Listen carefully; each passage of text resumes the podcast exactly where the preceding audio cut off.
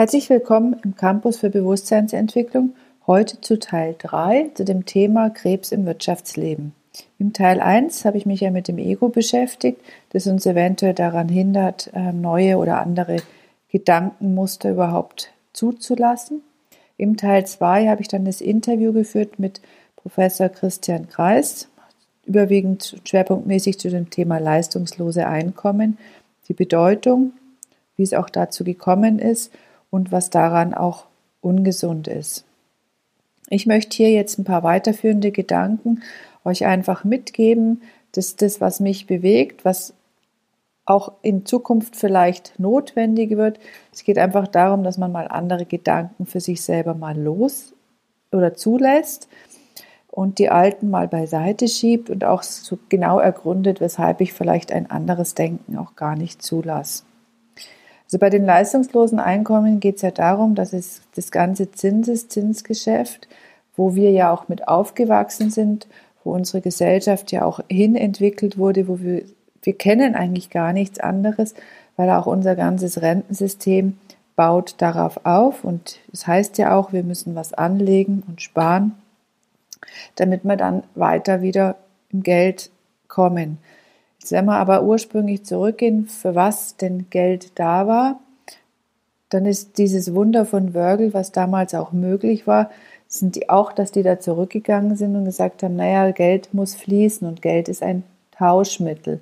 Und momentan ist es bei uns aber eher, dass es eher weniger ein Tauschmittel ist als ein Hortmittel. Also es wird zumindest rein zahlenmäßig gehortet auf verschiedensten Konten und da ist die Frage, ist es der Sinn des Geldes?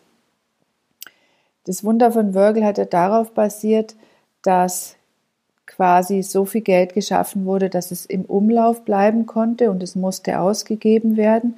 Ansonsten wäre es eben auch verfallen oder wäre halt weniger wert gewesen, wenn man angefangen hätte, es auf die Seite zu legen. So wurde das Geld im Fluss gehalten. Das wurde ja dann nach 13 Monaten beendet, weil zu viele ähm, Gemeinden darauf einsteigen wollten.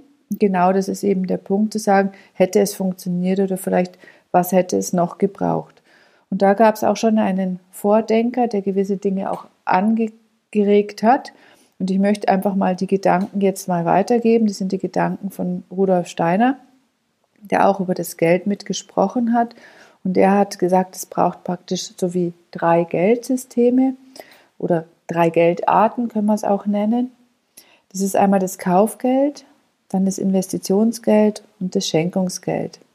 Und ich erzähle jetzt einfach das, was ich bisher weiß. Das heißt nicht, dass es jetzt richtig, komplett richtig oder auch wahr ist, sondern es geht darum, dass ihr für euch weiter denkt und auch vielleicht so denkt, sagen, was gibt es denn an Möglichkeiten, gerade jetzt dann, wir wissen ja vielleicht gar nicht, ähm, wie schnell das gehen kann, wenn die Wirtschaft dann unten liegt. Vielleicht brauchen wir ja ein Wunder von Wörgl. Also zum Kaufgeld, das ist das Geld, was zum Kaufen verwendet wird. Das würde ich jetzt mal gleichsetzen mit dem Geld, was in Wunder von Wörgl unterwegs war. Ähm, das ist das, was im Umlauf gehalten werden muss. Und das ist das Geld, was eben auch nach Rudolf Steiner hin altert. Dass man sagt, es wird weniger wert und was könnte das für einen Sinn haben, dass das Kaufgeld weniger wert wird?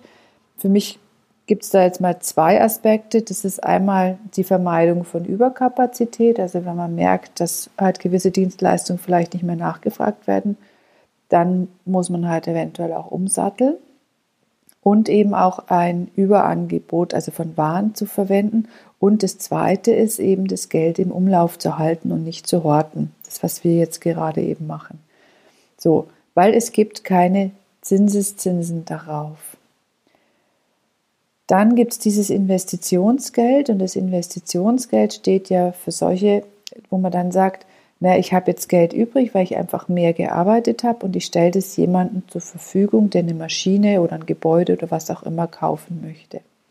Oder kaufen sagen, müssen wir vielleicht vorsichtig sein, vielleicht gibt es das ja in diesem klassischen Sinne auch gar nicht mehr dass wir das Eigentum auch vielleicht völlig neu denken müssten. Also das Investitionsgeld ist so, dass man sagt, naja, ich gebe mein Geld zur Verfügung, dazwischen ist vielleicht ein Vermittler, wir nennen es heute Bank, und der kriegt dafür auch einen Betrag. Also wenn ich, sage ich mal, 10.000 Euro zur Verfügung habe, kriegt 500 Euro der Vermittler und 9.500 Euro derjenige, der was ähm, bauen möchte. Und ich kriege diese, dieses Geld auch dann wieder zur Verfügung. Dass ich wieder sage, okay, ich kriege mein Geld, was ich ja dem zur Verfügung gestellt habe, inklusive diesen ähm, 500 Euro, die Vermittlungsgebühr quasi gegeben hat, gibt er mir wieder. Somit ist das gleiche Geld im Fluss. Aber ich erhalte eben keine Zins, Zinsen darauf. Das wäre jetzt so mein Verständnis zu sagen, nein, in dem ganzen Modell gibt es keine Zinseszinsen. Es gibt, ich sage es, nenne es mal Vermittlungsgebühr, Abgeld, Desaggio, wie auch immer. Aber die alten Begriffe beinhalten vielleicht auch ein altes Denken und ein altes Vorgehen. Deswegen bin ich damit auch vorsichtiger. Und dann das dritte ist dieses Schenkungsgeld. Das heißt, wenn jemand eine Firma aufgebaut hat, was macht er denn? Klassischerweise heute wird es der Familie übergeben, was auch erstmal sinnvoll ist. Aber ist die Frage, ist es auch richtig? Und da gibt es eben auch einen Film, den werde ich dann auch entsprechend verlinken auf Arte, wo es ein Unternehmen gab, der seine Firma ähm, geerbt hat von seinen Eltern und dann aber festgestellt hat, dass das ja eigentlich gar nicht ihm gehört, sondern dass das ja seine Mitarbeiter oder ohne den Mitarbeitern wäre das letztendlich gar nicht entstanden und hätte gar nicht heute so groß und so wirtschaftlich arbeiten können. Und da, er hat es dann umgewandelt in so eine sogenannte Verantwortungsstiftung, also eine spezielle Form von Stiftung. Und er ist da jetzt schon noch drin und führt das Unternehmen auch, aber eben in einer anderen Form, also komplett anders, als wir das bisher gedacht haben. Und sowas könnte ja eine Form von Schenkungsgeld dann sein, zu sagen, okay, es geht nicht darum, dass ich anderen was schenke, sondern es geht darum, dass der Eigentumsübergang nicht zwangsläufig in der Familie vererbt wird. Also es gibt in dem Sinn kein Vererbungsgeld. Und da ist dann wieder das Ego eventuell angetriggert, ja, aber ich habe ja doch dafür gearbeitet. Ja, das ist jetzt in der Übergangsphase, wenn man sagt, na, ich habe jetzt mein Haus gekauft und dann vererbe ich das oder gebe es denjenigen, also meiner Familie. Aber es ist die Frage, ob wir das zukünftig in der Form noch so haben werden. Und darum geht es. Wir müssen was Neues denken, damit was Neues entstehen kann und nicht in den alten Fahrwassern entsprechend die gleichen Dinge immer wieder machen. Und deshalb ist es eben meine Anregung, dass ich sage, denkt einfach oder versucht einfach mal darüber nachzudenken, wie es denn anders sein könnte, weil es gibt ja auch diesen Chiemgauer, die ja, das ist eine Regionalwährung, das ist halt nur ein Teil, wo man dann sagt, ich kann es in der Region lassen, was für mich schon auch richtig ist und auch gut ist, aber ich kann eben dann mit dem Geld nichts außerhalb der Region bezahlen. Und das ist die Frage, wie eng ist die Region gerade heute in unserem, ja, sag ich mal, der globalisierten Welt. Und vielleicht wird die ja auch wieder regionaler. Dann kriegt so eine regionale Währung vielleicht Sinn, aber vielleicht kriegen wir es ja auch mit einem einfach, sag ich mal, anderen Geldsystem oder ein anderes Denken über Geld hin. Momentan ist es wie so ein Machtmittel und der, der Geld hat, hat Macht. Das sagt ja auch so ein Sprichwort, aber das ist die Frage, ob das richtig ist.